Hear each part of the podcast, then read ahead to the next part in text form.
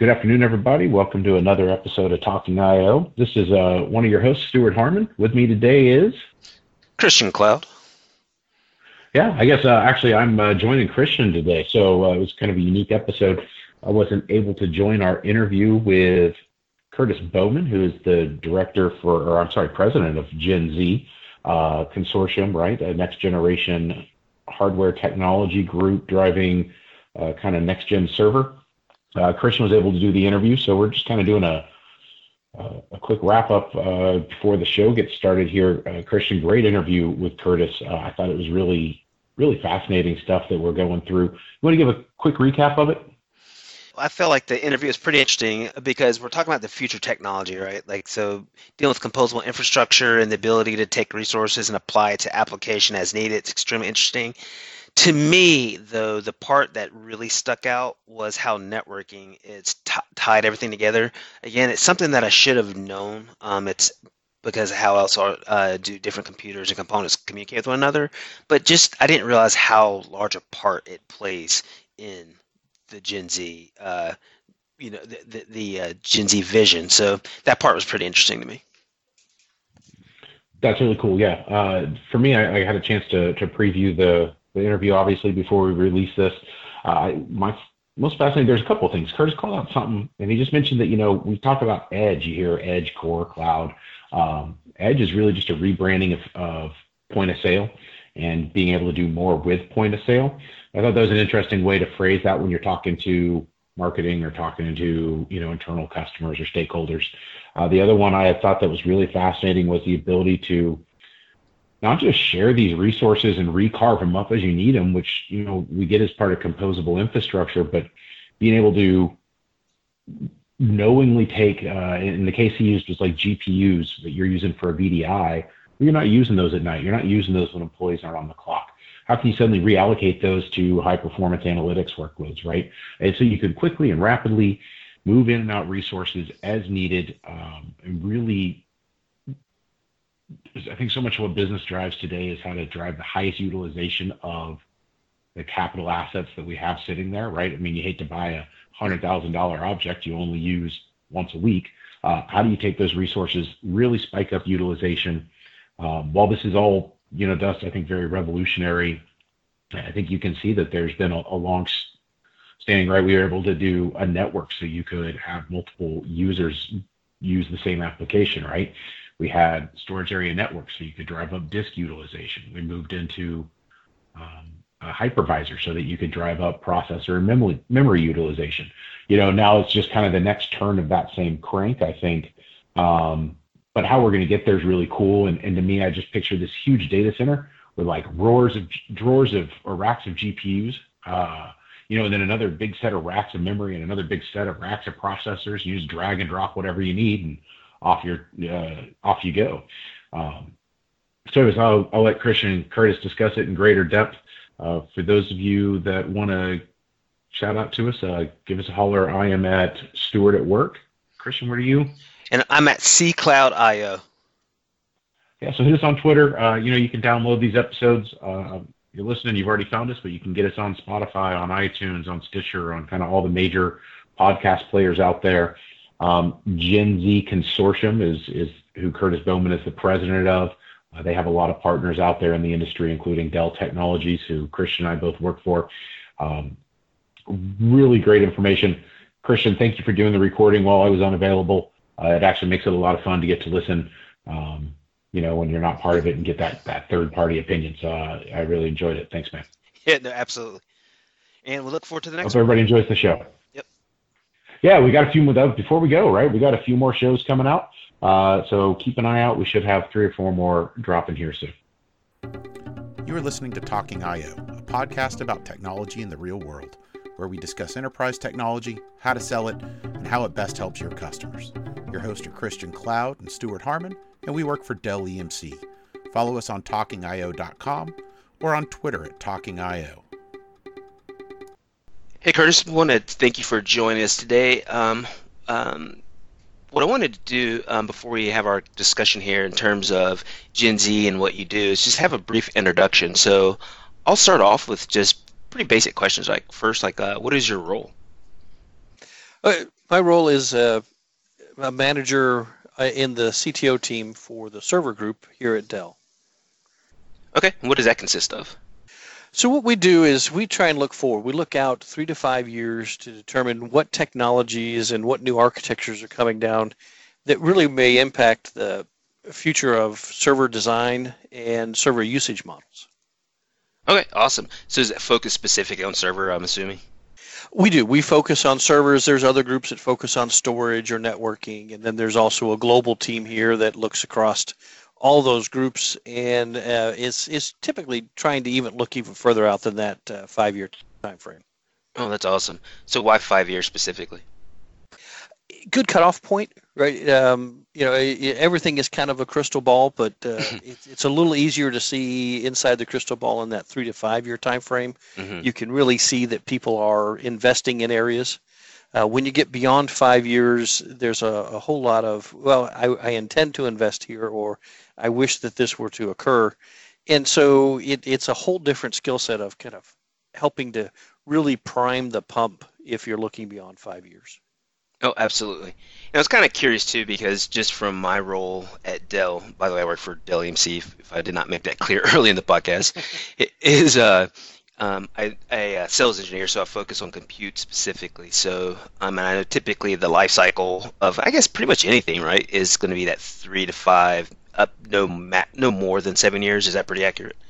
Yeah, yeah. I mean, the most I've ever seen is people planning kind of seven years out, and and then driving that in from a vision to how do we get to a product, uh, and then let the product cycle start in the you know one to two year time frame, and then off it to the market.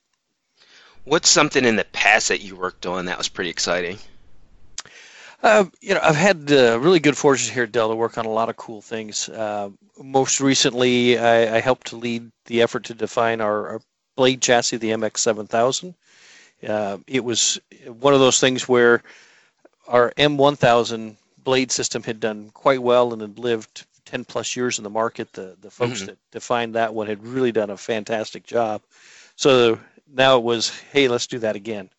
Uh, so a team of people got together and we really did a. I, I I'm going to give a bunch of credit to those folks. They really did a great job helping to define something that can have those long legs, uh, be very easy to manage, so that it, it keeps the the management and the, the resources it takes to keep those kind of systems up and going to a minimum. The uh, um, I've been around Dell long enough to experience both the M1000E and the MX7000, and I'll say the, the MX7000 uh, is such an exciting product. Can you like high level? Because I know this is not the focus of this interview, but high level, like what's the difference between the two, and I guess what is it for those who don't know? Yeah, so the MX7000 is a blade chassis that is 7U tall and, and supports uh, eight compute nodes. And some of its real cool new features was the ability to, to actually thermally cool each area individually. So the power supplies have their own cooling system. All of the blades have their own cooling, and then there's rear I/O modules, and you can actually see in the front of the system where there's a vent that takes fresh air to the back modules. Uh, based on the challenges we knew from the uh, M1000E, getting those rear modules cooled was a real challenge, and with things like 200 and 400 gig Ethernet coming, we knew we needed tons of cooling in the back. Uh, so that mm-hmm. was was unique, and part of that led into the design that actually has no midplane in it. Mm-hmm. Uh, so you know what we called a midplaneless design was there because we used orthogonal connectors, such that you could change the connectors on the the blades and the connectors on the I/O module independent of anything else, and that meant as new technologies come down, faster copper technologies or optical technologies, it was real easy to integrate those into the design. So that's a couple of cool features that are in that M1 or the the MX7000 that weren't in the M1000E. So the M1000E, if I remember, um, did consist of a midplane right? But it, it sure was, did. What was I cannot remember what distinguished it uh, uh, from other. It was uh, what it was a, a passive midplane. Was that what was? Yeah, com- completely passive. Right? Passive, so there yeah. were no no active components on the midplane at all, uh, such that you know, essentially you can think of it as just a bunch of wires. And by doing so, it, its failure rate was, you know, in the dirt, near zero, because right. wires don't fail. Uh, you know, it's the chips, it's the power components, those kind of things that can fail, and they weren't on that design. So, uh, really a great design. And again, when you think back to the 2006 timeframe, I think was when it it launched. Mm-hmm. It stayed around until uh, just recently. So, uh, you know, kudos to the folks that designed that one too. That's awesome. So, the um, so you went from no mid plane, um, and if, and the, the, cooling was not in zones, if I my, my memory serves me correct. And to, so that, those are the two. I guess there's multiple things I'm actually yeah. aware of. the uh, but those are two large distinguishing factors between the old platform and the new MX7000. Agreed. Yeah, and, and uh, you know they're unique to the industry. Um, at least at launch, they were unique to the industry, having those cooling zones and the you know no mid plane. Awesome. So MX7, I'm glad you brought that up because I do feel like it's related to what we wanted to discuss today. Um, so at a um, uh, you're also a uh, you also have another role as well, uh, correct? In terms of uh, um, being a part of the Gen Z yeah. consortium. Exactly. So in Gen Z, um, I am the president. So uh, really, when we started looking at Gen Z and what it could do uh, years ago, it, it, was something that I took a, a large interest in and started digging into what what it might enable in the future and you know, kind of like they say on the commercial, I liked it so much I bought the company. Well, I, I liked it so much I became president. Mm-hmm. Uh, it, it, and it's because there's such potential in what Gen Z can bring and how it can change our industry. Uh, and one of those things, back to the MX7000, is the MX7000 has no expansion slots. It has no really expandable capabilities to, to get to those types of devices. So Gen Z can put those devices out in the rack somewhere else, and then you can share those amongst the, the blades inside of those chassis. And so if you have FPGAs or GPUs or you want more memory, you can put all of those in discrete boxes outside and, and share it amongst the blades that would be inside the MX7000. Or even uh, typical rack servers can do the same thing. Kurtis, why the heck would I want to do that though? Well, start thinking about the costs, right? Um, the new types of storage class memory coming out, like Intel has their 3D XPoint, uh, and other memory vendors are working on, on similar types of technologies where with the, the current stuff you're down at, at kind of 128 gigabytes minimum and maybe up to a terabyte maximum per DIMM. Well, if I, I start to stick that or need to stick that in each of my servers, it gets really expensive. And I probably am not utilizing it all the same. And the same is true of GPUs. When you think about all the machine learning stuff that's going on, GPU is you know ten thousand, sixteen thousand dollars per instance. Mm-hmm. If I put that in one server, that's great. That server can use it. But if that server goes down, if that's not the system that I get to use today, uh, I now have a very expensive component that's sitting idle. If instead, if I bring it outside the box, I can attach it to any number of servers that might be needed, and so I can share that memory. I can uh, split the GPU, assigning it to one box or another. And, and that's really the big thing as we go forward is how do I effectively use my resources such that maybe I don't need to buy as many as I used to, or certainly I get a higher utilization rate out of them. So it sounds like, I mean, this is a hard. Well, let me rephrase this. This is definitely a hardware platform that we're talking about, so something tangible. But it sounds like some of the um, tenets were are similar to the early tenets of virtualization, being able to take advantage of um, uh, the resources um, of uh, multiple systems in a consolidated platform. Is that would it be similar to that? I think it has a lot of similarities mm-hmm. to a, a, virtualized system. Uh, now, of course, the virtualized system said, "Hey, I'm inside this server and it's not being well utilized for you know CPU and other cycles. Mm-hmm. So let me take advantage of that." Uh, and you've got a hypervisor that sits in the middle of your guest OS and any applications you might have running. Mm-hmm. In the case of Gen Z, what you're looking at is this is truly down at the hardware level. So I don't have that hypervisor that sits in the middle.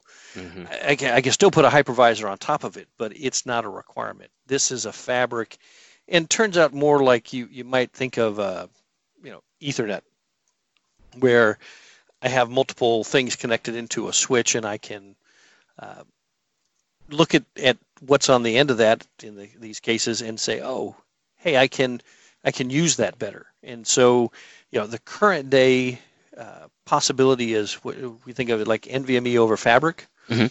That takes a bunch of drives that might otherwise be captive in a system, puts them out on a box on Ethernet, and now I can connect to those and share them across multiple systems if that's what I want to do. Uh, Gen Z allows you to do that at a much higher speed, and so I can attach to things like memory, which if you tried to attach to memory over Ethernet, it'd just be way too slow for uh, the processor to really take advantage of. Uh, makes completely makes sense. So this Gen Z platform is, uh, I guess, another word would be disaggregated. Uh, disaggregated platform or server is that? Would that be a correct term for that? Yeah, so the, the industry you kind of uses two terms. Uh, one is disaggregated, meaning I'm, I'm splitting those components up. And then you, you'll also hear composable servers. Mm-hmm. And uh, really, they're talking about the same thing, right? One is more about the physical layout, the disaggregation, so I, I separate these things. And the other is, okay, well, now that they're separated, I want to bring them back in the right shape or, or, or with the right characteristics for the workload I'm doing and that works well for virtualized machines. So if I knew, you know, if you think about vMotioning, I Mhm. need to have very similar machines to vMotion from one to the next. Yep. And and if that second server is missing something, then uh, you know, I, I either can't vMotion or I have to be very careful about how I do it. Well, if instead I can build a system and say, I need this processor, I need this amount of memory, I need GPUs, or I need the right uh, Ethernet cards, or whatever, and I can compose those all together, well, now I've built the exact system I want to do the vMotion, and that can be done in you know a matter of seconds. And then you vMotion, you motion to this new machine, and then the old machine, if it's made of, uh, uh, if it's composed out of this disaggregated component set, you can break it down and reallocate those to the pool so that you're ready to build something new. And that would be extremely helpful if if something failed, for example, and you needed to, to move to a new system. If you think about containers as we go forward, Mhm. it becomes even more important, right? So containers are something that spin up very quickly, use some resources, and then oftentimes spin right back down. Well, uh, you, you could think about how you can use Gen Z to compose just the right resources for a container, let it do its work. When the container's done, you not just bring the software part of that down, you bring the hardware part down. And the advantage of that is if you're waiting on some sort of particular uh, resource, it's out in the pool. And if the the admin sees that that pool is depleted often, it doesn't have to go out and buy a whole brand new server set. It's just add more of that resource to the pool. Okay. Oh, that's so cool. So composable. Um, I know you s- explain this, but I'm I like to uh, simplify just for my mind sometimes. Uh, so you're looking at composable. Would that be in more reference to the orchestration of the disaggregated hardware? Is that would that be a good way to to simplify that? Yeah, that is a great way of describing it. Yeah. Okay, makes sense. And you know what's funny? I didn't think about the containers piece of it. Um, that I was going to actually ask too. What are some uh, some applications that you could see working best in the Gen Z platform? Um, containers, I know it's not an application per se, but that's a use case, right? hmm What other Yeah. applications would you say? So one of the big ones would be databases, in, in particular in-memory databases, Mhm. where uh, if I put everything together in a, a standard server and I have many terabytes of memory in that standard server, uh, that's kind of how a database works today. If that server for some reason has a problem, I need to take the server down, then I lose a lot of the information, right? Uh, and I lose, lose access to it if instead if i have that database sitting out in a memory pool that can be accessed by multiple systems if I need to bring a server down for maintenance, I can just reallocate all that memory to a different server, and my uptime or my availability stays very high because I can I can move the the compute node from one to the next. And so we see a lot of advantage there. Plus, if your database starts to grow and you need more memory, you don't have to again you don't have to bring the server down and add more memory or buy a new server with more memory. You just add more memory into the pool, and you're able to really scale your database to whatever level you wish.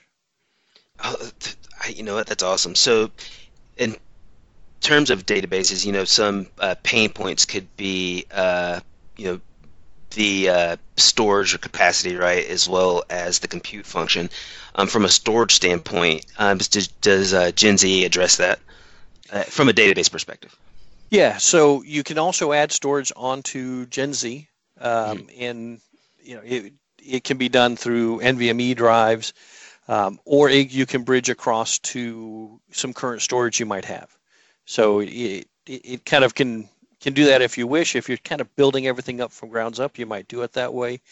If you're going into a, a more brownfield type of environment, then you'd know, hey, there's already a bunch of storage there. You don't want to force customers to do a forklift upgrade of everything just to move to GenZ. You, you'd say, hey, you're just buying some new server elements. Let's go ahead and disaggregate those. But if you've already got a very large investment in your storage, we can wait for that, or we can use Gen Z to put a, a bit of a, a, hot data set in front of it and use that as the, the warm and cold data. Uh, so a lot of that's going to depend on the customer's environment. So uh, answer is, I guess it depends uh, really on what you're doing and what you already have in place. What about something like you know, uh, being at Dell, there's a large focus on uh, what they call high value workloads, right? So workloads that yield a high return on investment for customers, such as uh, um, databases, for example, um, data analytics, uh, Hadoop clusters. So, in terms of Gen Z, like the uh, what other applications would that support um, in ter- from a high value perspective? Yeah, so uh, if you think about all the machine learning stuff that's going on, uh, one thing you can do with Gen Z is put a pool of GPUs out into your environment and GPUs are what ten, fifteen thousand dollars a pop mm-hmm. for some of these yeah, these high end ones. Mm-hmm. Um, if I put, you know, there's there's some of the machine learning algorithms who want uh, four, eight, even now sixteen GPUs in one box, and you go off and you buy that box, it's in the half a million dollar range. Oh, wow. and, it, and it's set up to do just that that training set of machine learning if instead I could put those 16 GPUs out on my my general purpose network, mm-hmm. then when I go to do that training run, I bring all 16 to me and I use them all and, and get all the effectiveness that I had in that one box. In addition, when I'm not using them for that training exercise, which we hear from customers a lot that you know they don't run those daily, they run them maybe once a week or over a weekend or something. Well, now those are available for other uses. So some people imagine using them in a VDI environment, um, right? So during the week, I got a GPU assigned to a server to do VDI work, or uh, in a, a machine learning, but on the inference side, so I only need one GPU. I don't need all 16. Right, right. And so it, it takes those really expensive resources and allows you to allocate them in a way that makes it more efficient for you to purchase them and really get the full utilization out of them. So in one system, you could potentially have a system that does both training and inferencing, as well as other applications that um, that the business may need um, within. So when so let me ask you this: when you're talking about a system, what does that actually physically look like? Yeah, so it, it comes in two forms. The easy one to kind of envision is you take uh, something like a standard 1U, 2U server, a, a 640, 740 type of a system. Mm-hmm. Um, and you add a card into it that talks Gen Z out the other side. So not terribly different from an Ethernet card versus a Gen Z card. The difference is Ethernet was set up on your I/O side, and so it does I/O speeds. Gen Z is set up on your memory side, so it runs at memory speeds, which is about a thousand times faster mm-hmm. as far as transfer rates go, bandwidth and, and uh, latency.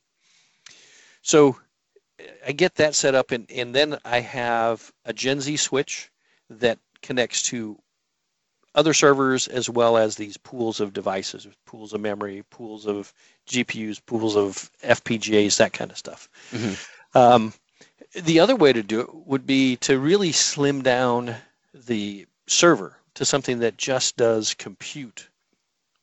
And the, the easiest way to think about it is back to the blades example, right? So the blade has CPU, it has some memory on it, uh, it does a little bit of connectivity, but it doesn't have all that expansion capability. Well, if you continue to, to shrink that down, you end up with a CPU with some memory and a Gen Z port. And then you get the rest of your memory, your storage, your expansion devices like GPUs and etc., all from your Gen Z interface. Okay.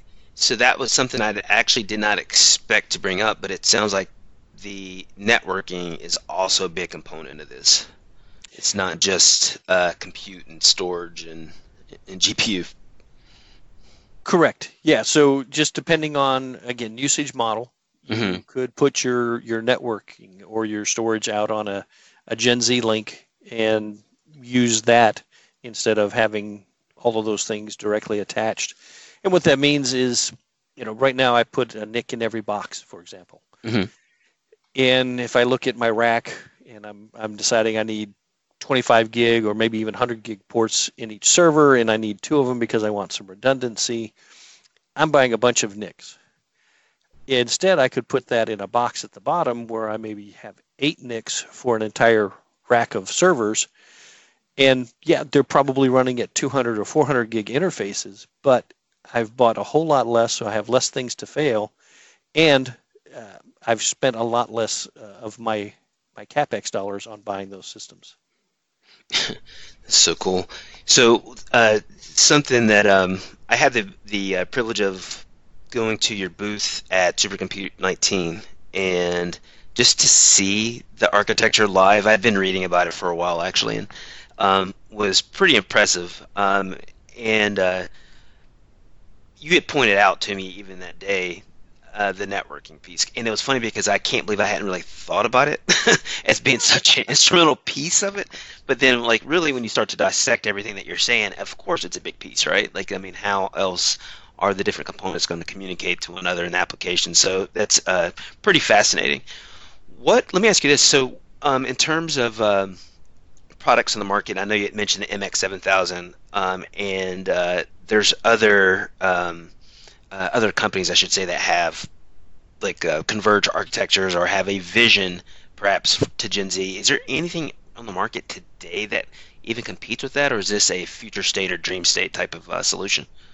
Definitely a future state. Yeah. So uh, there is nothing really on the marketplace. Some there's some some things that are hinting at it. Uh, NVMe mm-hmm. over Fabric, we already mentioned, mm-hmm. um, is is a truly a composable environment um, that that's just kind of rolling out today into uh, production environments. Um, there are some other, you know, some companies that are doing stuff in this area. Uh, Liqid is one that has the ability to use PCIe to kind of reach across and allocate either NVMe drives or GPUs into servers. Um, and there, so we've we've worked with them uh, in the past and, and even currently, uh, looking at that solution as something that's interesting and it's it's great if you're in a, a, small radix environment, meaning you don't have a lot of connections, uh, but it doesn't allow for the expandability that Gen Z has, and it's also, well, it's fast I/O. It's still an I/O centric uh, interface, mm-hmm. and so you want to get to something like Gen Z that's a memory centric interface, uh, so that you get all the advantages of being able to talk at that memory speed. And and one of them that may not be clear to some folks is if you think about when I talk to an I/O device, it doesn't matter if it's a NIC card or a hard drive or whatever. I have to go through a software stack mm. because the CPU doesn't natively know how to to speak to I/O devices, and so you you see these drivers that you load when you uh, add a new device. When you think about memory, CPUs just naturally know how to talk to memory. It's reads and writes, puts and gets types of things. So there's one instruction, and I'm immediately to what I'm trying to talk to. When you look at the driver side, that can be 10, 15, even 25,000 instructions before I get my first data access. And so it really drops off the time it takes you to get and either put data where you want it to go or bring the data in so the processor can use it. In terms of what infrastructure looks like today, we're still SAN stored, uh, you know, like SAN storage, compute, network. I mean, a lot of companies that's still the backbone. A few years ago, big there was a big transition to hyperconverged, right? So does this interact, or could you hyperconverged platforms be a part of this Gen Z, or would this replace it? We're talking in the future. Yeah, I don't. I don't think it replaces. it. In fact, I think it augments it. Uh, you know, hyperconverged has the advantage of bringing all those key elements together and then sharing them across a, a group of components, right? So when when you start to think about Gen Z, all I'm doing is moving the way I construct the hardware that all the HCI sits on top of. And in particular, you know, data centers can take advantage of it, but even edge deployments now start to really ad- take advantage of an environment where I can kind of pay as I grow. And I think that'll be important in our future because right now, what's done on the edge might be point of sale type of stuff. Mm-hmm. What what you know people had in the past have called point of sale, we now decide to call edge. Um, but as that point of sale needs to get a little bit more intelligent about what it's doing and it wants to interface with the inventory control systems and all those other pieces, now you start to get, well, hey, I've got all this information. I actually want to use some AI techniques mm-hmm. to see if I can get some insights from it. So when that occurs, I now need to have maybe a GPU or two on that setup, and I want to maybe put some more memory so I can store more of those and, and do these results quickly and do them locally, and then just send the results back to a, a bigger database that might be held in a data center. And so you're going to need these things. You know, I, I always talk to people. I say, you know, imagine that you walk into your favorite retail store, whether that's Target or Walmart or whatever, mm-hmm. and, and you're one of their common customers. So as you come in, they can recognize your face with some simple AI tools that are available now. And they go, hey, Christian, you're in the store. And they watch you walk around and they notice you stopped in front of the towels and you spent five minutes there, but when you went to check out, you had no towels in your basket because right. they know you, when you checked out, nothing there. Well, what they can do is they can immediately send you a text that says, "Hey, today for you, I'm going to give you 25% off the towels." You haven't even left the parking lot yet, right? So you might put your stuff in your car, walk back in, and buy those towels that you really wanted but couldn't quite justify the cost of. And before you've ever left their environment, you've got this great coupon to to help them sell you more things. Uh, and, and so I see those things happening in retail. You can imagine the same things in kind of a manufacturing environment, right. or you know, eh, pick pick your pick your environment. And by using AI to do this real time compute and then get out to a decision that can be acted on quickly, uh, I think we're going to find a lot of advantages for businesses of all types. Yeah, I totally agree. You know, uh, recently I talked to I cannot remember his name, but he's a part of the IoT team at Dell, and uh, told a story about um, a mall that's being constructed right now. I think in Florida. So anyway, point being, it's one of the largest malls in America. It's going to be. It's going to have like amusement parks and just just just a pretty um, impressive structure with lots of attractions. And one of the things that the mall is working on is kind of what you just said, right? So if you go and buy some pants at a store or whatever, um, all that data is going to be captured via um, a receipt, and so everything is being tracked up to your where you're parking. And essentially, what they're doing is the mall is looking to sell that data back to the uh, stores and that was just so fascinating to me because I hadn't thought about it that way. You really, you, typically would think of the stores collecting all this data, but not the actual mall collecting the data to sell back to the stores, right? So it's just so impressive, like how the world's changing, um, and um, in terms of how data is being used in mind to uh, uh, I guess in some cases to get in our pockets, and in other cases to improve things such as healthcare. Right, so it's an extremely fascinating time. Yeah, it is. Um, you know, the the amount of data uh, from you know, I, I, don't know if you've seen the IDC numbers, but uh, they said in 2020, the the world's going to generate uh, somewhere around 40 uh, exabyte. No, not exabytes. Uh, uh, my goodness, what is it? Um, it essentially, it ends up at 40 billion terabytes of data. Lots of zeros. Lots, lots of zeros. um, and by 2025, they think we're at about four to five times that amount of data. Oh, and what it says is everything is going to be collecting data, you know, and it's some of it's simple stuff, right? Your your home thermostat, you know, whether you mm-hmm. Nest or or those kind of things, um, your cell phone, obviously, your car, uh, but all these all these stores, all these infrastructures that you use can also be collecting data. Even what the you know the smart cities that uh, they'll have as we move forward are going to be collecting data on you or general patterns that are being created, and helping to decide, you know, should there be changes.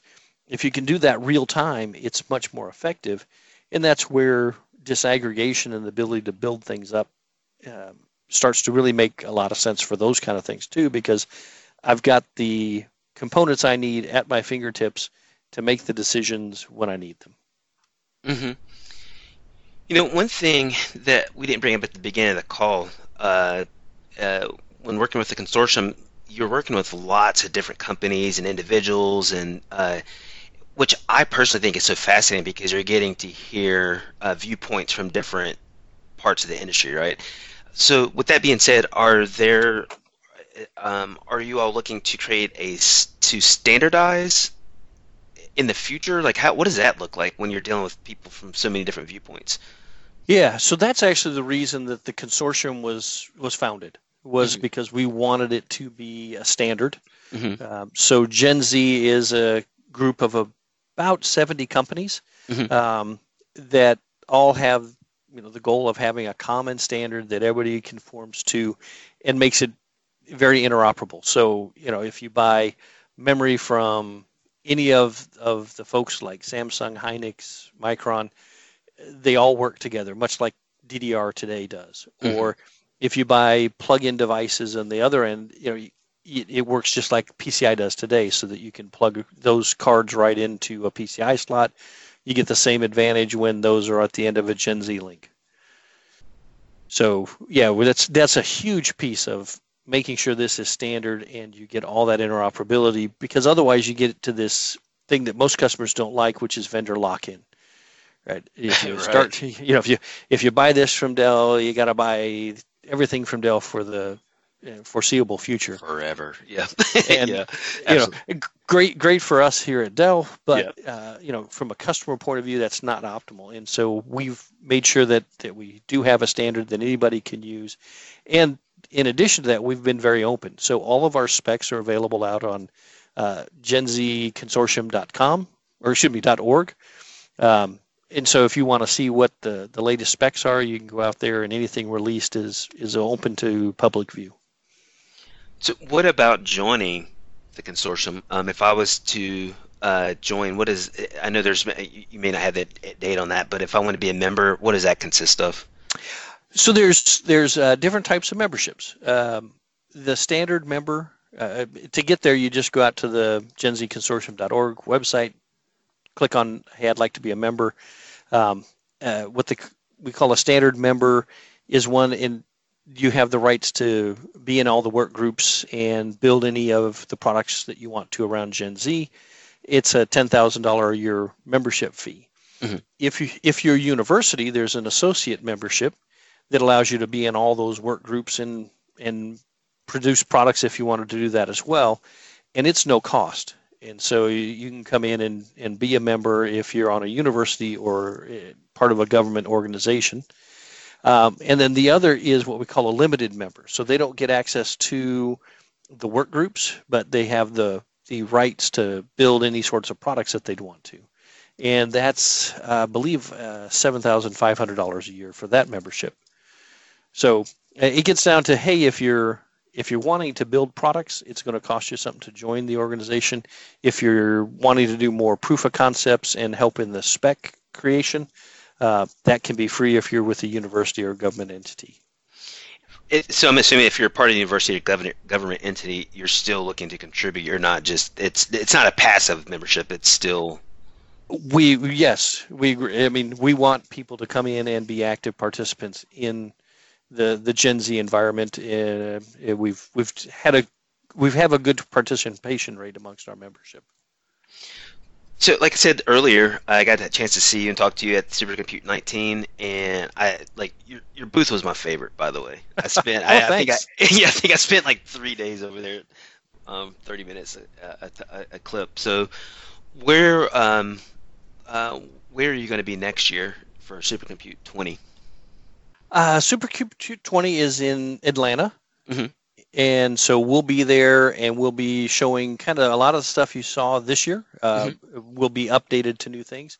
In addition, um, our target is to show a uh, GPU appliance. So this year you, you, you saw the nice memory expansion box with the mm-hmm. open top and you could see all the memory and stuff in it. Mm-hmm. Next year we'll have a box that has something like four to eight GPUs in it being shared among multiple servers. Oh, that's awesome. Are there any other conferences uh, where people could reach out or find you in between yeah. now and next October? Absolutely. October? so um, we we go to Flash Memory Summit mm-hmm. each year, and so you know be able to find us there. Um, in addition, Dell uh, almost always has us in the server booth, and so we we show off our Gen Z progress there. And uh, I'll give a plug for our competitor HPE and their Discover event. Mm-hmm. Um, usually has a Gen Z section there too. Okay. And uh, the website is genzconsortium.org. Are there any other uh, resources that customers can um, look up online? Um, yeah, so there's uh, Gen Z also has a YouTube website. So if you want to know more about it, there's from an introduction uh, to more detailed stuff, particularly around uh, security.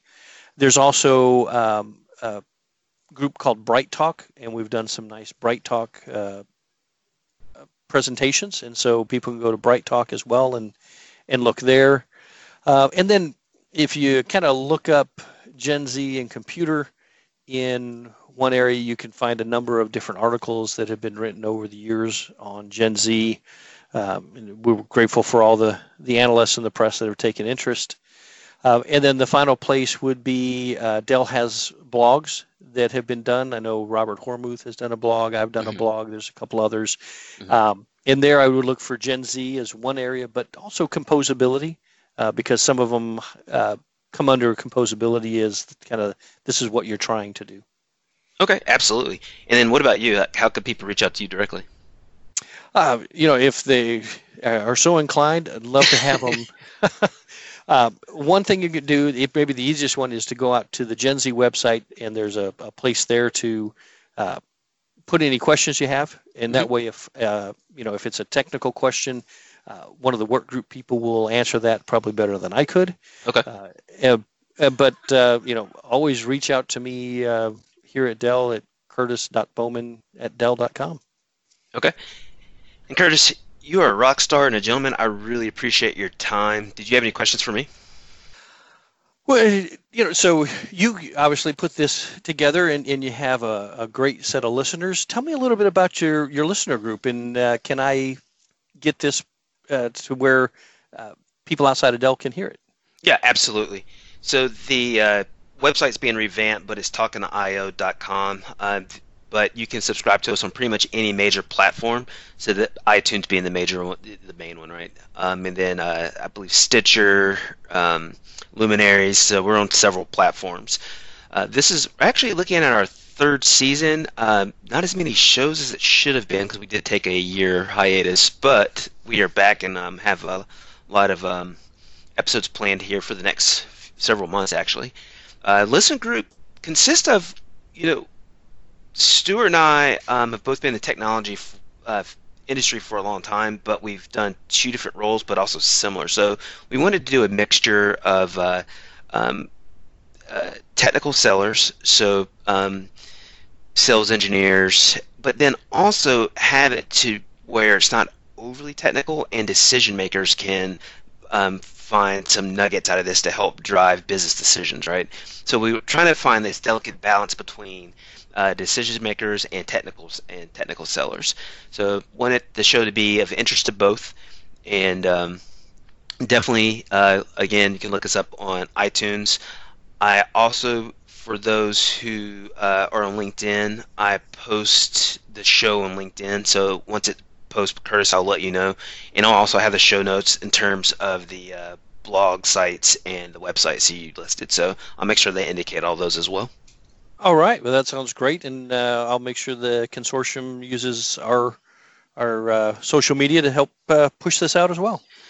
Ooh, that is awesome. I really appreciate your help and your time. Um, and have a good day. You do the same. Thanks again. All right. Take care. This has been another episode of Talking IO with host Christian Cloud and Stuart Harmon. We appreciate you listening. Follow us on talkingio.com or on Twitter at talkingio.